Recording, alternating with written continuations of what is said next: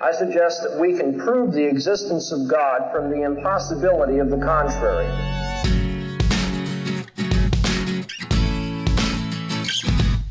As Christians, we do not give up our intellect.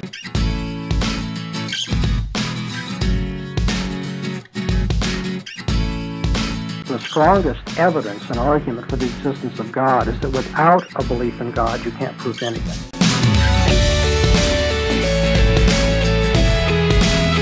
How can the law be material? That's a question I'm going to ask you. I would say no.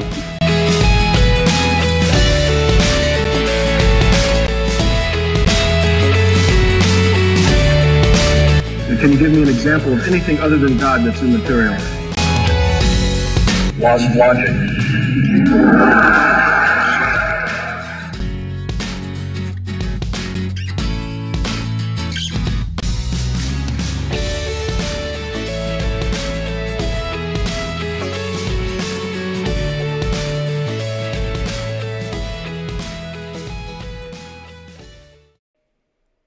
Welcome to the Revealed Apologetics Podcast. I'm your host, Elias Ayala, and here at Revealed Apologetics, our goal is to equip believers to defend the Christian faith, and we want to equip you to do it in a way that is honoring to God and faithful to Scripture. So sit back, relax, get your thinking caps on, and let's dive into our topic for today.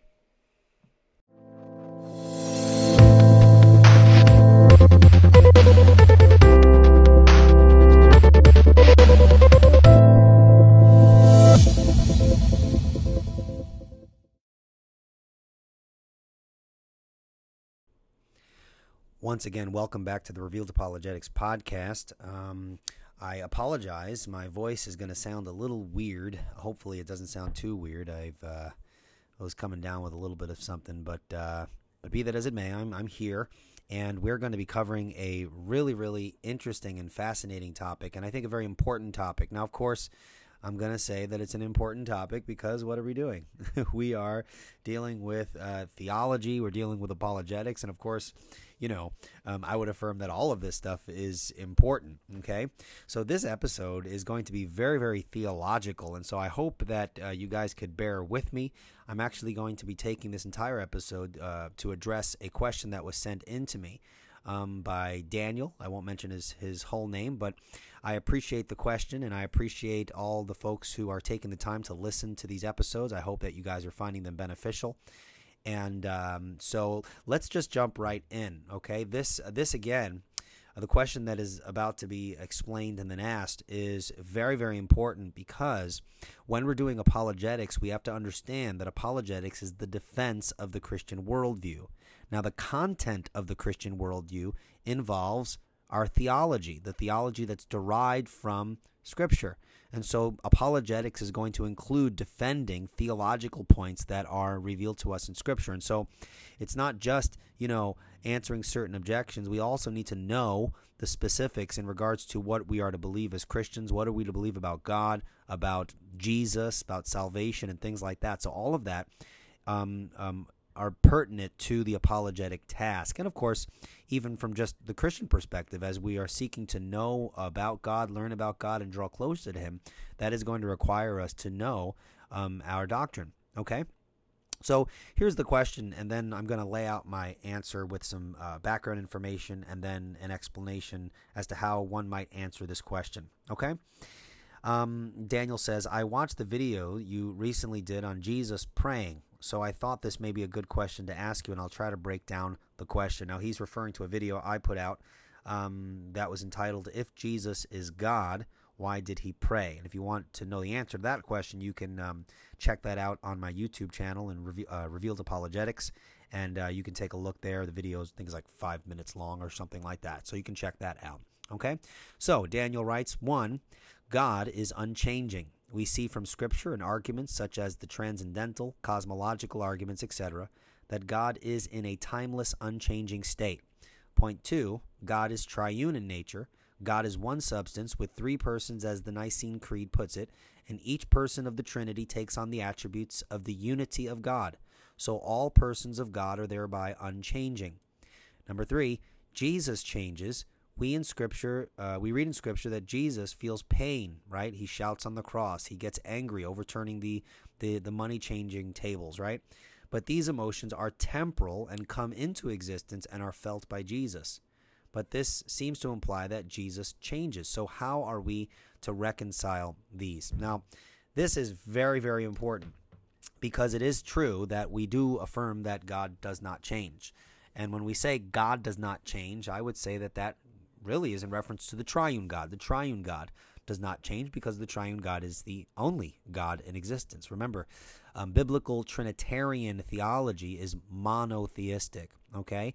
So um, want want you guys to keep that in mind. So, again, the seriousness of this question is is uh, kind of a big deal because when we're speaking about Jesus, we're really talking about issues that can define someone in or out of the Christian faith. We are dealing with issues of essential uh, doctrine as opposed to something that is non-essential. Okay. And so, uh, understanding the deity of Christ, the humanity of Christ, and how this fits in with the concept of the Trinity is very, very important, right? Jesus himself says that unless you believe that I am he, you will die in your sins. John 8:24. The Bible clearly teaches that Jesus Christ is God in human flesh. We read in John 1 1, in the beginning was the Word. The Word was with God, and the Word was God. And then you drop down to verse 14, the Word became flesh. Okay? You have the deity of Christ and the incarnation of Christ, the second person of the Trinity taking on human flesh and dwelling amongst us. Okay? We read in Colossians 2 9, For in him the fullness of deity dwells in bodily form.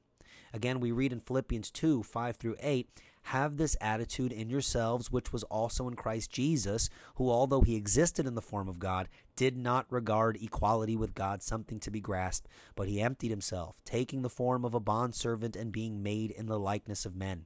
Being found in appearance as a man, he humbled himself by becoming obedient to the point of death, even death on a cross. Or yet again, Hebrews chapter 1, verse 3.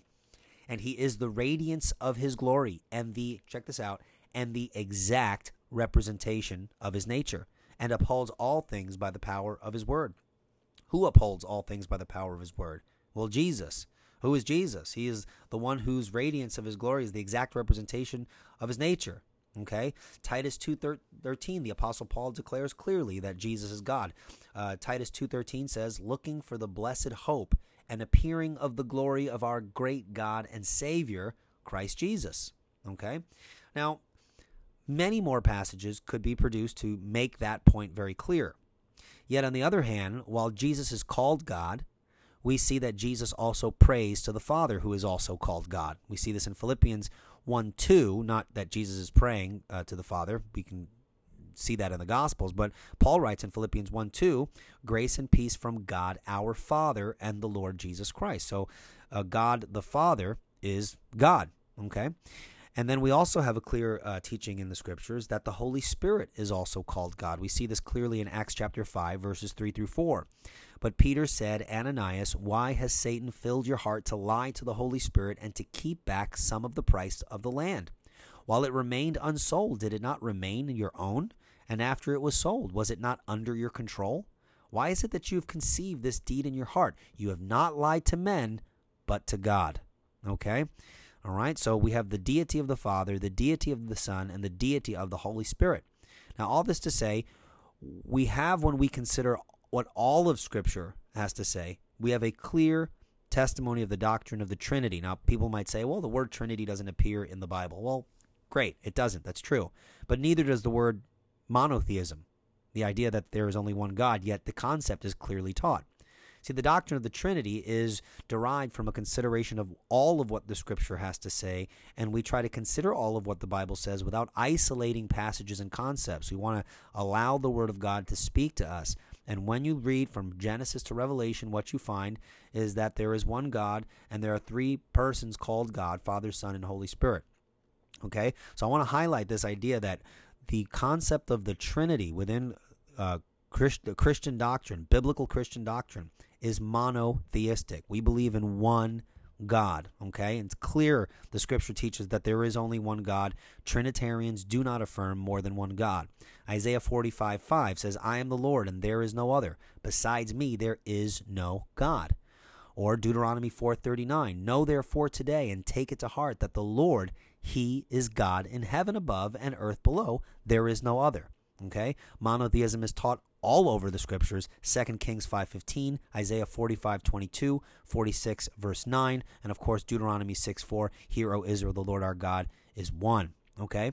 So trinitarian monotheism does not affirm the existence of three beings okay? That this is the language is important too because oftentimes when critics try to criticize the concept of the trinity uh, they will misrepresent it by flopping and uh, flopping i guess kind of messing up on the words that are used and these words are hugely important.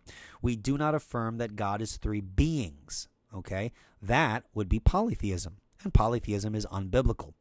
We affirm that there is one being who exists as three persons.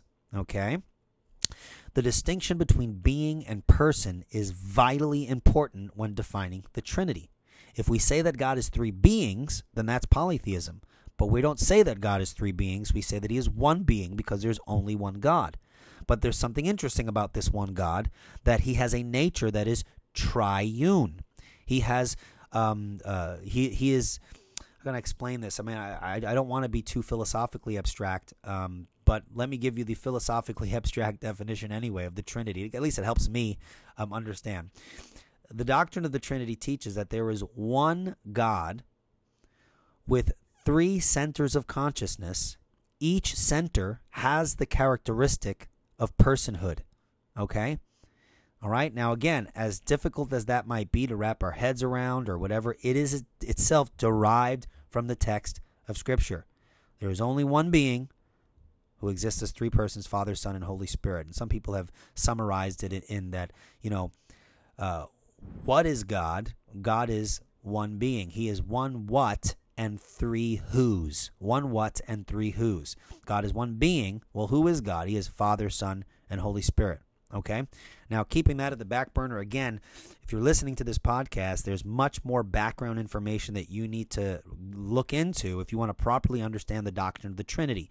So, um, if you're misunderstanding with what I'm what I'm saying, you need to um, look up this topic and understand it correctly, so that you stop misrepresenting it. This doctrine of the Trinity is so misrepresented, of course, partially due to the um, inability um, of Christians to accurately explain it.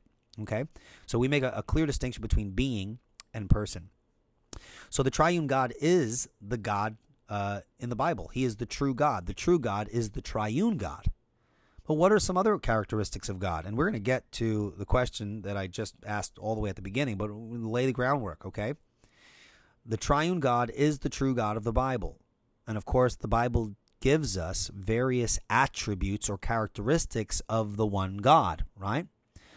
The Bible teaches that God is a spirit, John 4:24. The Bible teaches that God is omnipotent. He's all powerful. Luke 137. The Bible says nothing is impossible for God in Job 42 2.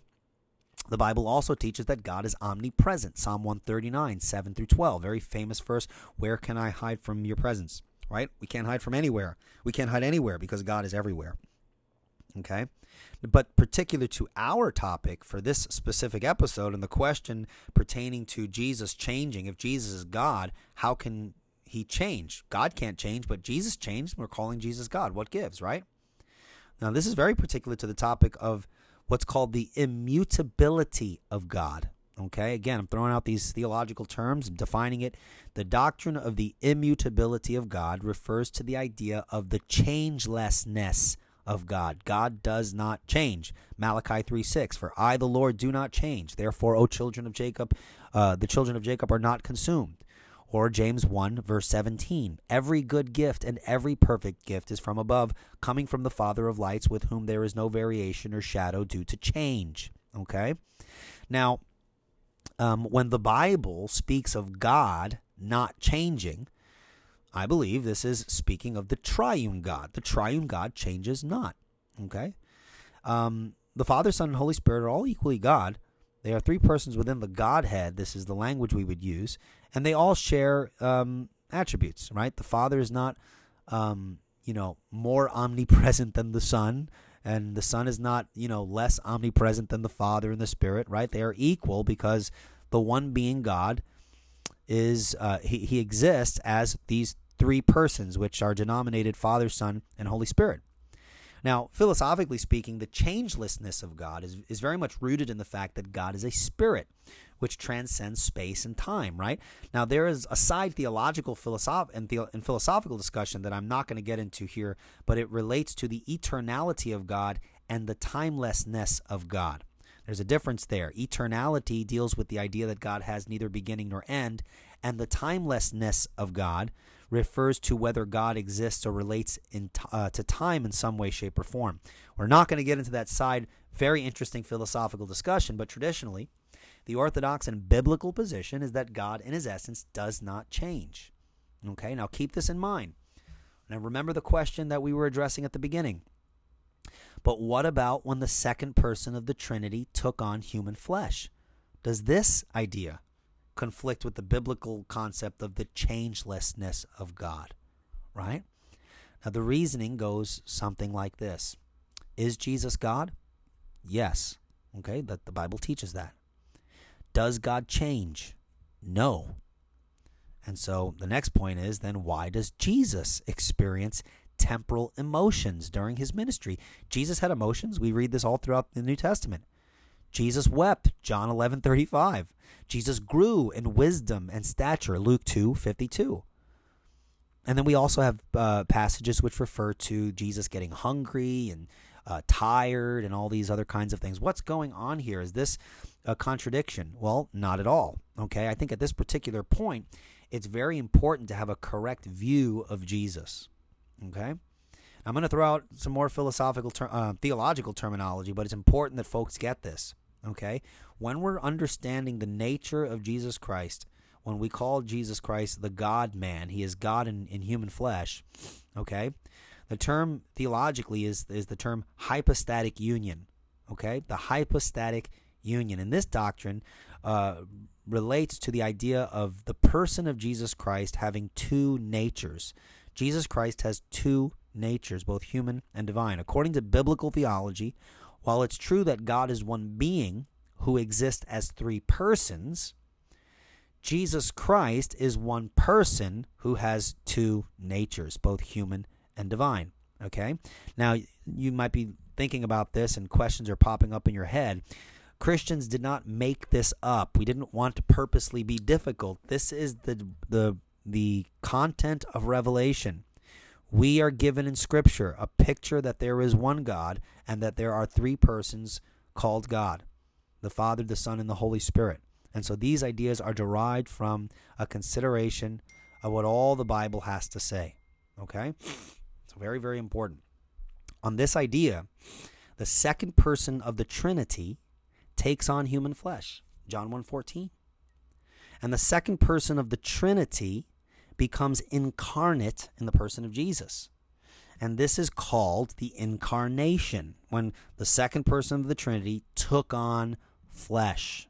Okay, and we we read um, some passages pertaining to the deity of Christ, where it says here in Philippians two five through eight, having this attitude in yourselves, which also was in Christ Jesus, who although he existed in the form of God, did not regard equality with God something to be grasped, but he emptied himself, taking the form of a bondservant and being made in the likeness of men.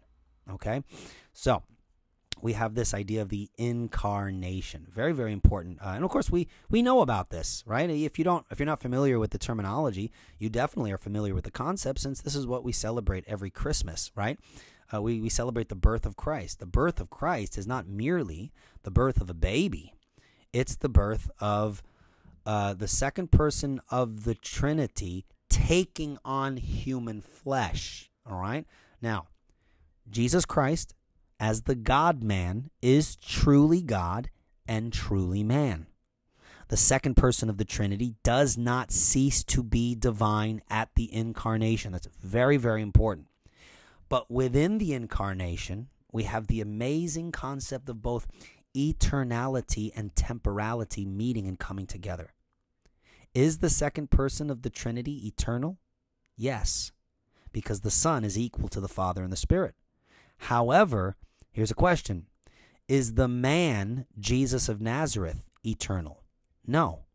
in regards to the human nature, the human nature had a beginning and experiences change as we see throughout the scriptures. Okay? Now, in the New Testament, we have passages which give us the deity of Christ, and at the same time, we wholeheartedly accept and have no problem at all with those passages that refer to the humanity of Christ. Both are essential to affirm uh, if you're going to hold to biblical Christianity, and they're very, very, very important in uh, in relation to the atonement of Christ and why Jesus died and why his his penalty that was paid on the cross could actually uh, bear the sins of of those that were you know bear the sins of the world. Okay, so this doctrine is very much connected to other uh, doctrines. All right. Now there is no change. This is important. There is no intermixture. Now this is the and and again, um, as we as we know in theological study, that um, just because we derive our theology from the Bible, that does not mean that the Bible always goes into the detailed explanations as to how everything works. Sometimes we need to love the Lord our God with all our mind and dig a little deeper into this. But what we derive from Scripture and what we deduce from scriptural premises is that since God does not change, when the second person of the Trinity took on human nature, these two natures, both human and divine, um, are within the person Jesus, and in some mysterious fashion, they do not intermingle and become some new substance, right?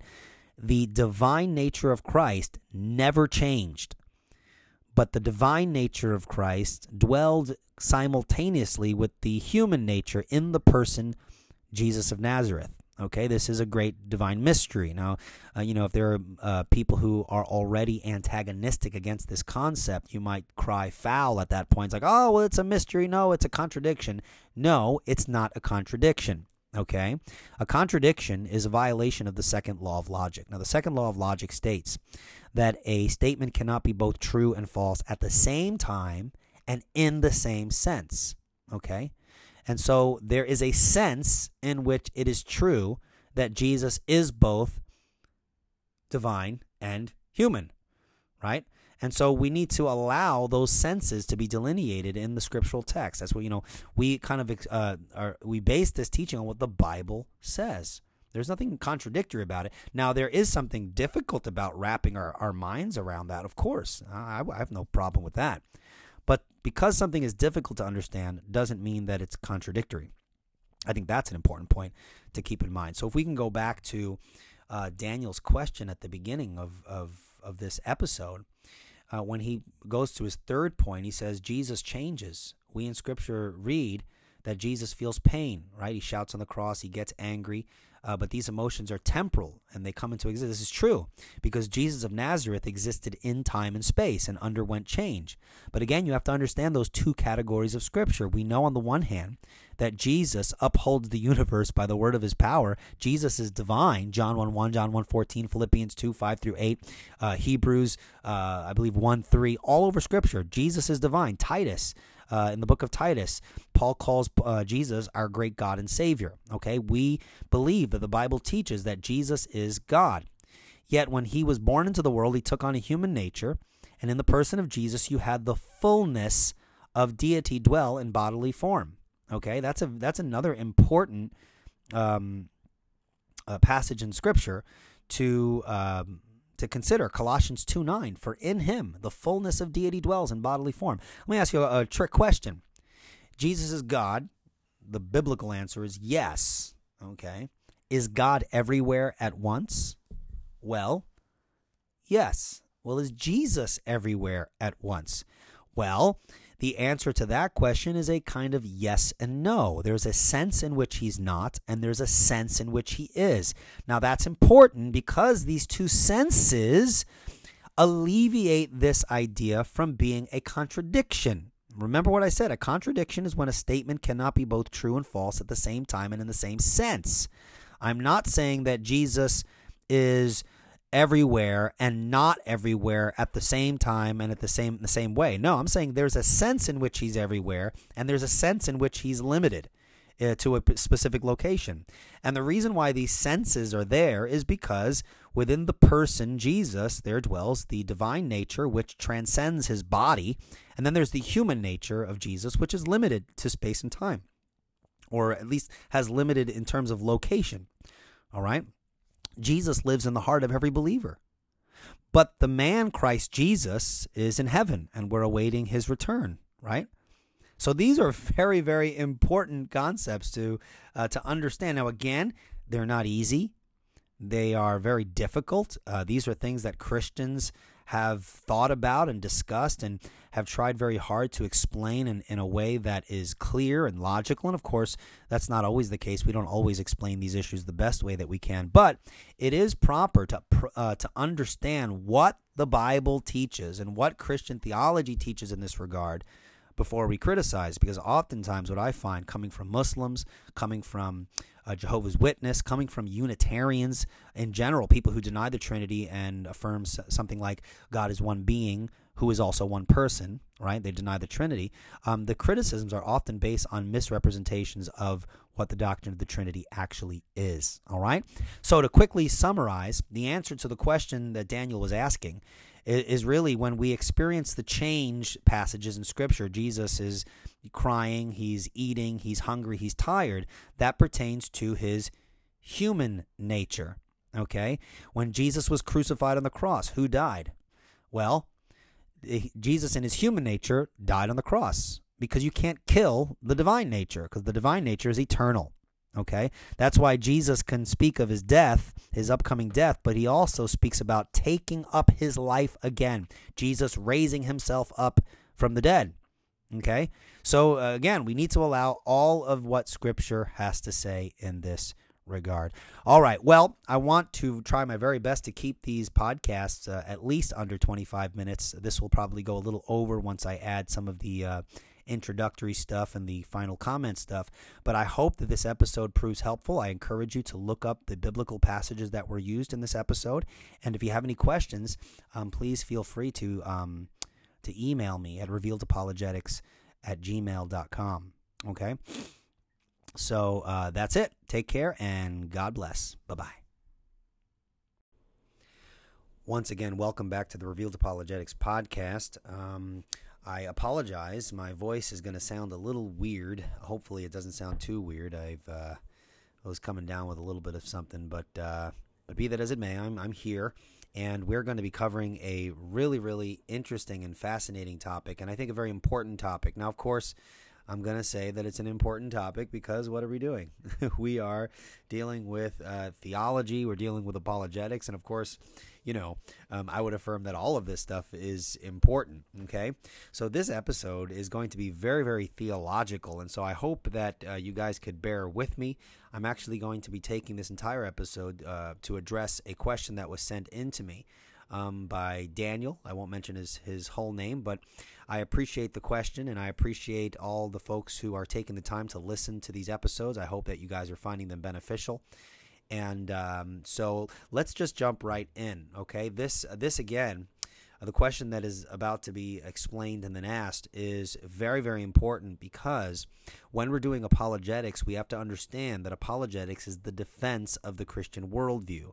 Now, the content of the Christian worldview involves our theology, the theology that's derived from Scripture.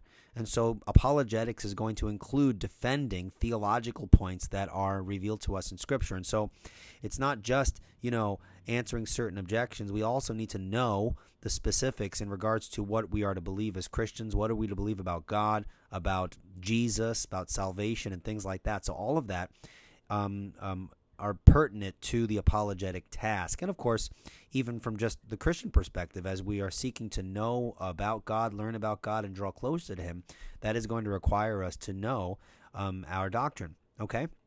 So here's the question, and then I'm going to lay out my answer with some uh, background information and then an explanation as to how one might answer this question. Okay? Um, Daniel says, I watched the video you recently did on Jesus praying. So I thought this may be a good question to ask you, and I'll try to break down the question. Now, he's referring to a video I put out um, that was entitled, If Jesus is God, Why Did He Pray? And if you want to know the answer to that question, you can um, check that out on my YouTube channel and uh, Revealed Apologetics. And uh, you can take a look there. The video is, I think, is like five minutes long or something like that. So you can check that out. Okay? So Daniel writes one, God is unchanging. We see from Scripture and arguments such as the transcendental, cosmological arguments, etc., that God is in a timeless, unchanging state. Point two, God is triune in nature. God is one substance with three persons, as the Nicene Creed puts it, and each person of the Trinity takes on the attributes of the unity of God. So all persons of God are thereby unchanging. Number three, Jesus changes. We in Scripture, uh, we read in Scripture that Jesus feels pain. Right? He shouts on the cross. He gets angry, overturning the the, the money changing tables. Right? But these emotions are temporal and come into existence and are felt by Jesus. But this seems to imply that Jesus changes. So, how are we to reconcile these? Now, this is very, very important because it is true that we do affirm that God does not change. And when we say God does not change, I would say that that really is in reference to the triune God. The triune God does not change because the triune God is the only God in existence. Remember, um, biblical Trinitarian theology is monotheistic. Okay, so um, want want you guys to keep that in mind. So, again, the seriousness of this question is is uh, kind of a big deal because when we're speaking about Jesus, we're really talking about issues that can define someone in or out of the Christian faith. We are dealing with issues of essential uh, doctrine as opposed to something that is non-essential. Okay. And so, uh, understanding the deity of Christ, the humanity of Christ, and how this fits in with the concept of the Trinity is very, very important, right? Jesus himself says that unless you believe that I am he, you will die in your sins. John 8:24. The Bible clearly teaches that Jesus Christ is God in human flesh. We read in John 1 1, in the beginning was the Word. The Word was with God, and the Word was God.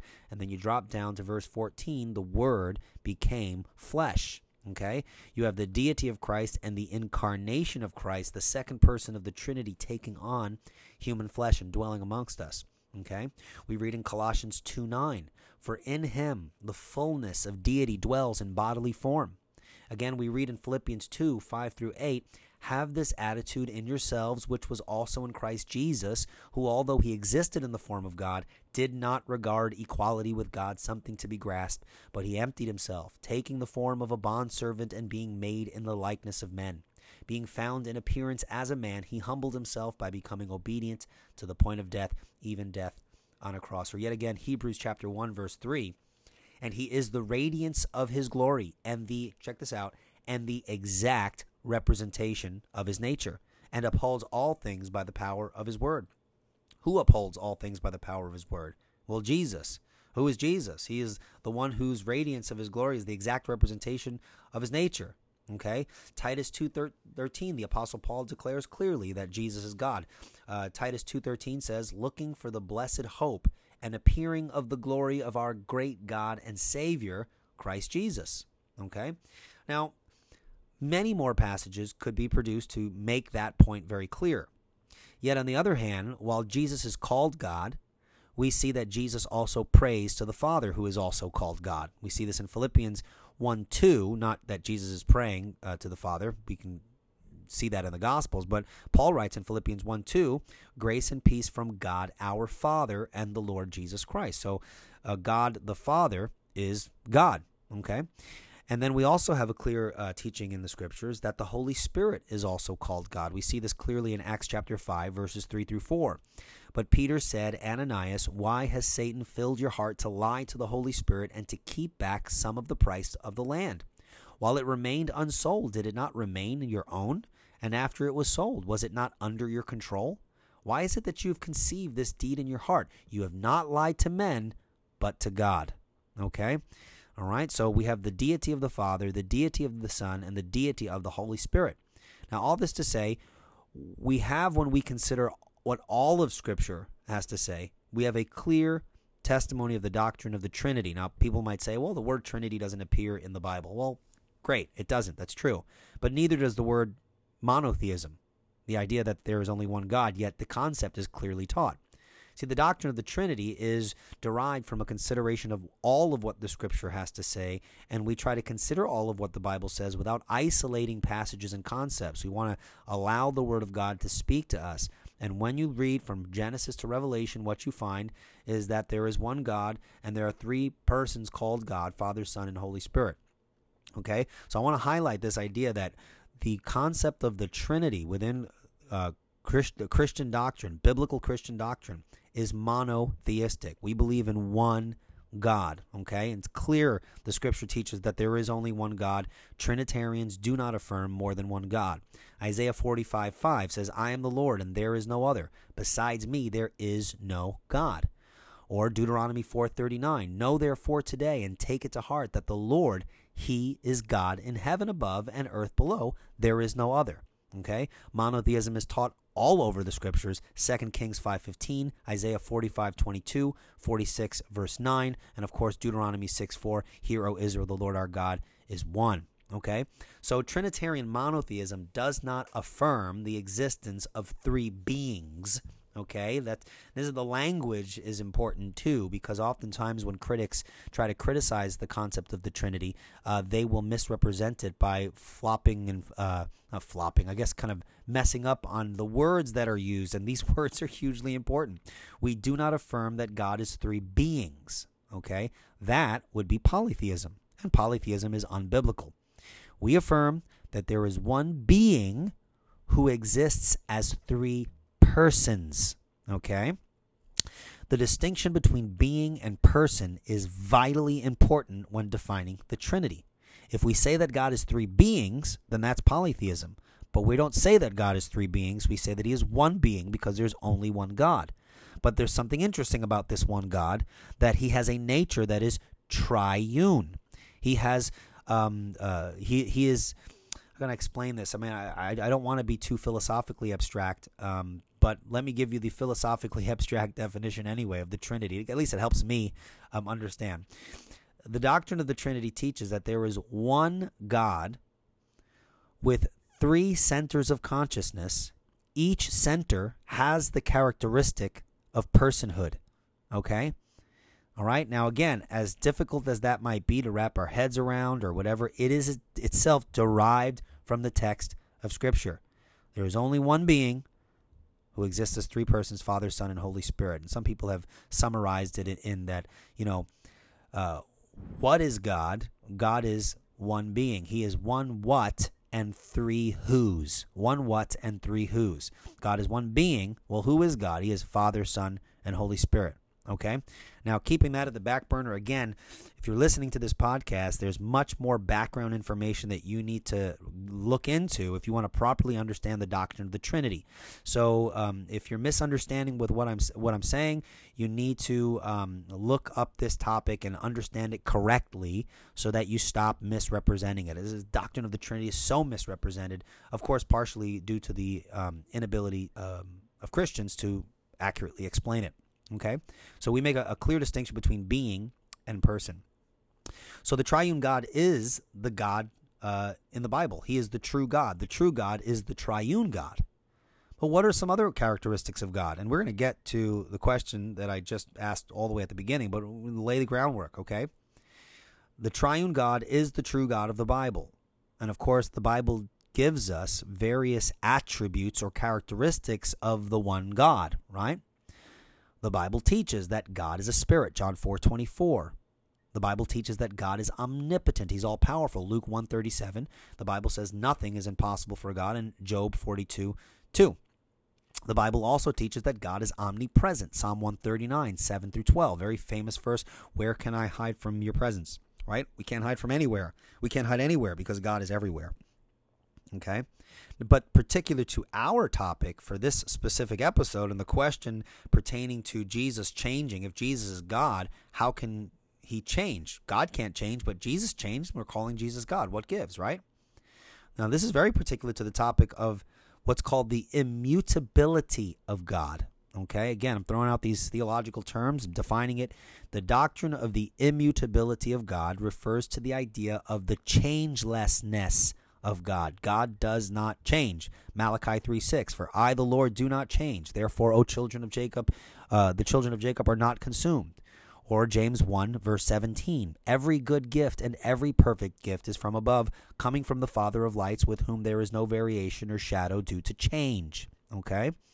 Now, um, when the Bible speaks of God not changing, I believe this is speaking of the triune God. The triune God changes not. Okay? Um, the Father, Son, and Holy Spirit are all equally God. They are three persons within the Godhead. This is the language we would use. And they all share um, attributes, right? The Father is not, um, you know, more omnipresent than the Son. And the Son is not, you know, less omnipresent than the Father and the Spirit, right? They are equal because the one being God is, uh, he, he exists as these three persons, which are denominated Father, Son, and Holy Spirit. Now, philosophically speaking, the changelessness of God is, is very much rooted in the fact that God is a spirit which transcends space and time, right? Now, there is a side theological philosoph- and, the- and philosophical discussion that I'm not going to get into here, but it relates to the eternality of God and the timelessness of God. There's a difference there. Eternality deals with the idea that God has neither beginning nor end, and the timelessness of God refers to whether God exists or relates in uh, to time in some way, shape, or form. We're not going to get into that side. Very interesting philosophical discussion, but traditionally, the orthodox and biblical position is that God, in his essence, does not change. Okay, now keep this in mind. Now remember the question that we were addressing at the beginning. But what about when the second person of the Trinity took on human flesh? Does this idea conflict with the biblical concept of the changelessness of God? Right? Now, the reasoning goes something like this Is Jesus God? Yes. Okay, that the Bible teaches that. Does God change? No. And so the next point is then why does Jesus experience temporal emotions during his ministry? Jesus had emotions. We read this all throughout the New Testament. Jesus wept, John 11:35. Jesus grew in wisdom and stature, Luke 2:52. And then we also have uh, passages which refer to Jesus getting hungry and uh, tired and all these other kinds of things. What's going on here? Is this a contradiction? Well, not at all. Okay, I think at this particular point, it's very important to have a correct view of Jesus. Okay, I'm going to throw out some more philosophical, ter- uh, theological terminology, but it's important that folks get this. Okay, when we're understanding the nature of Jesus Christ, when we call Jesus Christ the God man, he is God in, in human flesh. Okay, the term theologically is is the term hypostatic union. Okay, the hypostatic union, and this doctrine uh, relates to the idea of the person of Jesus Christ having two natures. Jesus Christ has two natures, both human and divine. According to biblical theology, while it's true that God is one being who exists as three persons, Jesus Christ is one person who has two natures, both human and divine. Okay? Now, you might be thinking about this and questions are popping up in your head. Christians did not make this up. We didn't want to purposely be difficult. This is the the the content of revelation. We are given in scripture a picture that there is one God and that there are three persons called God. The Father, the Son, and the Holy Spirit. And so these ideas are derived from a consideration of what all the Bible has to say. Okay? It's very, very important. On this idea, the second person of the Trinity takes on human flesh. John 1:14. And the second person of the Trinity becomes incarnate in the person of Jesus. And this is called the incarnation, when the second person of the Trinity took on flesh. Okay, and we we read uh, some passages pertaining to the deity of Christ, where it says here in Philippians two five through eight, having this attitude in yourselves, which also was in Christ Jesus, who although he existed in the form of God, did not regard equality with God something to be grasped, but he emptied himself, taking the form of a bondservant and being made in the likeness of men. Okay, so we have this idea of the incarnation. Very very important. Uh, and of course we we know about this right? If you don't if you're not familiar with the terminology you definitely are familiar with the concept since this is what we celebrate every christmas right uh, we, we celebrate the birth of christ the birth of christ is not merely the birth of a baby it's the birth of uh, the second person of the trinity taking on human flesh all right now jesus christ as the God man is truly God and truly man. The second person of the Trinity does not cease to be divine at the incarnation. That's very, very important. But within the incarnation, we have the amazing concept of both eternality and temporality meeting and coming together. Is the second person of the Trinity eternal? Yes, because the Son is equal to the Father and the Spirit. However, here's a question Is the man, Jesus of Nazareth, eternal? No. In regards to the human nature, the human nature had a beginning and experiences change as we see throughout the scriptures. Okay? Now, in the New Testament, we have passages which give us the deity of Christ, and at the same time, we wholeheartedly accept and have no problem at all with those passages that refer to the humanity of Christ. Both are essential to affirm uh, if you're going to hold to biblical Christianity, and they're very, very, very important in uh, in relation to the atonement of Christ and why Jesus died and why his his penalty that was paid on the cross could actually uh, bear the sins of of those that were you know bear the sins of the world. Okay, so this doctrine is very much connected to other uh, doctrines. All right. Now there is no change. This is important. There is no intermixture. Now this is the and and again, um, as we as we know in theological study, that um, just because we derive our theology from the Bible, that does not mean that the Bible always goes into the detailed explanations as to how everything works. Sometimes we need to love the Lord our God with all our mind and dig a little deeper into this. But what we derive from Scripture and what we deduce from scriptural premises is that since God does not change, when the second person of the Trinity took on human nature, these two natures, both human and divine, um, are within the person Jesus, and in some mysterious fashion, they do not intermingle and become some new substance, right? The divine nature of Christ never changed, but the divine nature of Christ dwelled simultaneously with the human nature in the person Jesus of Nazareth. Okay, this is a great divine mystery. Now, uh, you know, if there are uh, people who are already antagonistic against this concept, you might cry foul at that point. It's like, oh, well, it's a mystery. No, it's a contradiction.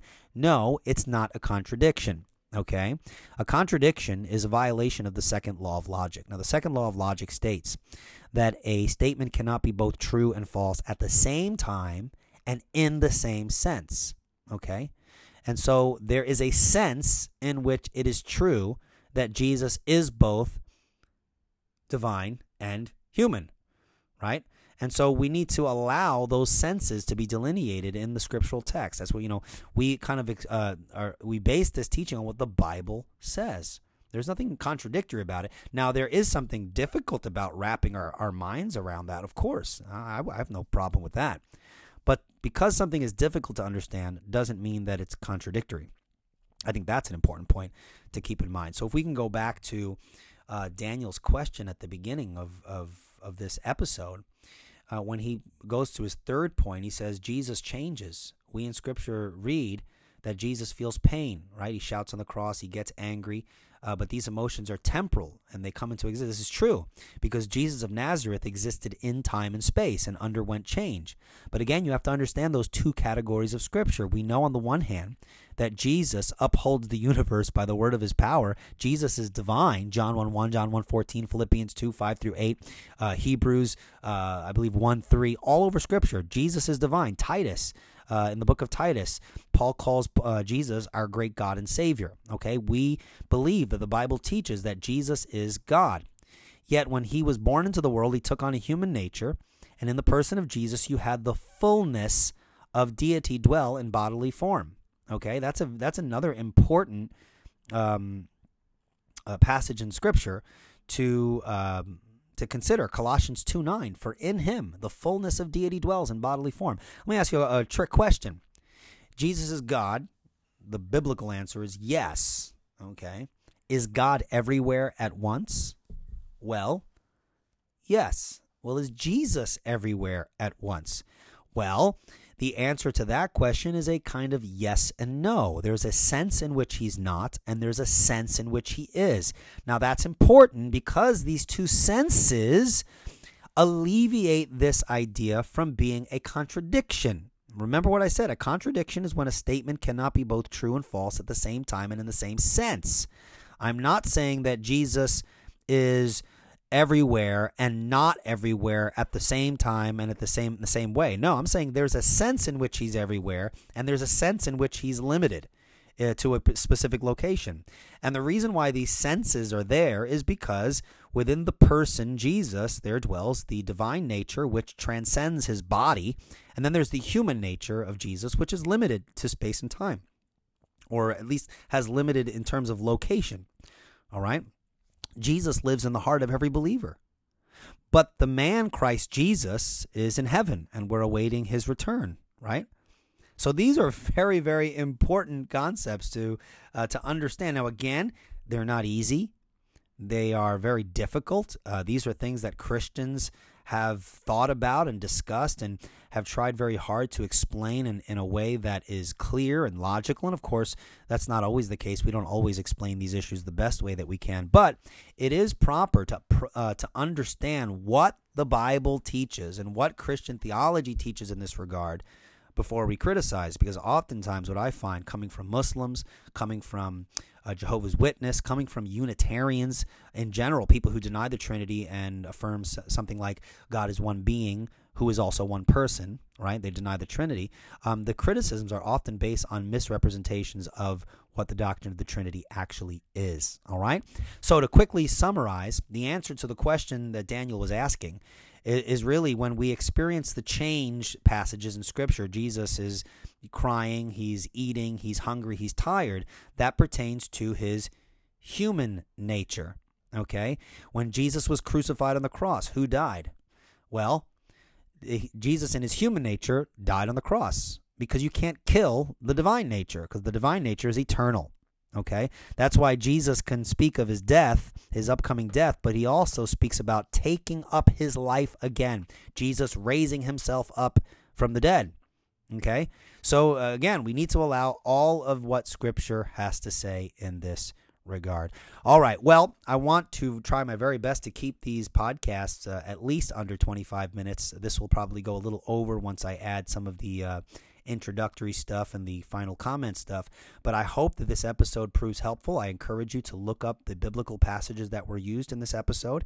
And if you have any questions, um, please feel free to um, to email me at revealedapologetics at gmail.com. Okay?